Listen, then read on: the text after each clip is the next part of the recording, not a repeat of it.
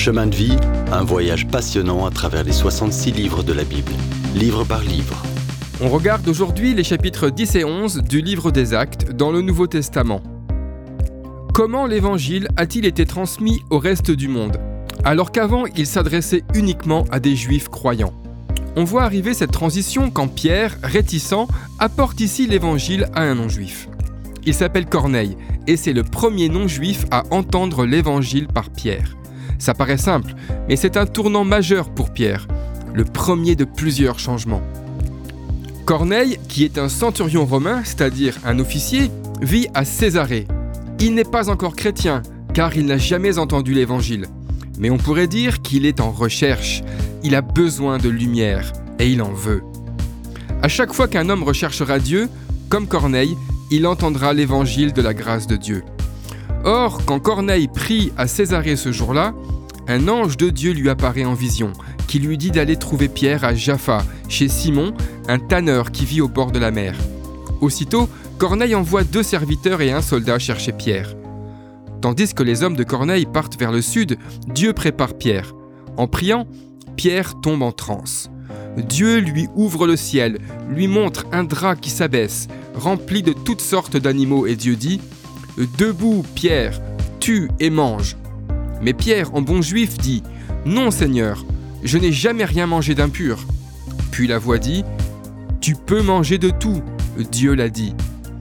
Dans la vision, l'Esprit dit aussi que Dieu a envoyé trois hommes le chercher.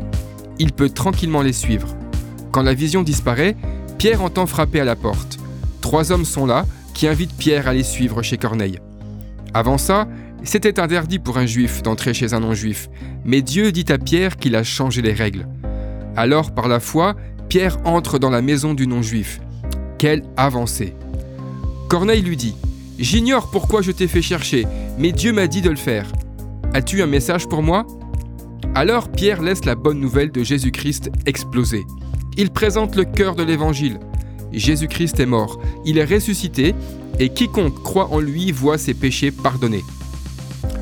Quand Corneille et sa famille entendent l'Évangile, ils croient et le Saint-Esprit descend sur eux. On appelle cet épisode la Pentecôte des non-juifs. Pierre et les autres juifs s'étonnent que les non-juifs reçoivent le Saint-Esprit. Mais cet épisode est important parce que cette effusion, le fait que le Saint-Esprit descende sur eux, prouve que les non-juifs sont sauvés tout comme les juifs, par la grâce du Seigneur Jésus-Christ. De retour à Jérusalem, quand les Juifs entendent que les non-Juifs ont cru la parole de Dieu, ils ne se réjouissent pas. Si on avait parlé avec Pierre un mois plus tôt, il aurait réagi comme eux. En fait, même là, Pierre dit qu'il ne l'a pas voulu, mais que l'Esprit de Dieu l'a toujours conduit. Alors il raconte toute l'histoire et la venue du Saint-Esprit sur eux quand il les a baptisés. C'est la preuve irréfutable que les non-juifs font partie du corps des croyants. Quand les Juifs croyant en Jésus entendent comment Dieu agit, ils l'acceptent comme venant de Dieu, le louent et le glorifient. C'est un grand jour, la porte s'ouvre aux non-juifs. Dans le prochain épisode, on verra comment les difficultés aident à répandre l'Évangile jusqu'au bout du monde. Si vous avez aimé cette rubrique et si vous voulez en entendre plus, allez sur le site ttb.twr.org ou téléchargez l'application. Retrouvez-nous aussi sur chemindevie.info. Vous voulez nous dire comment Dieu change votre vie par sa parole?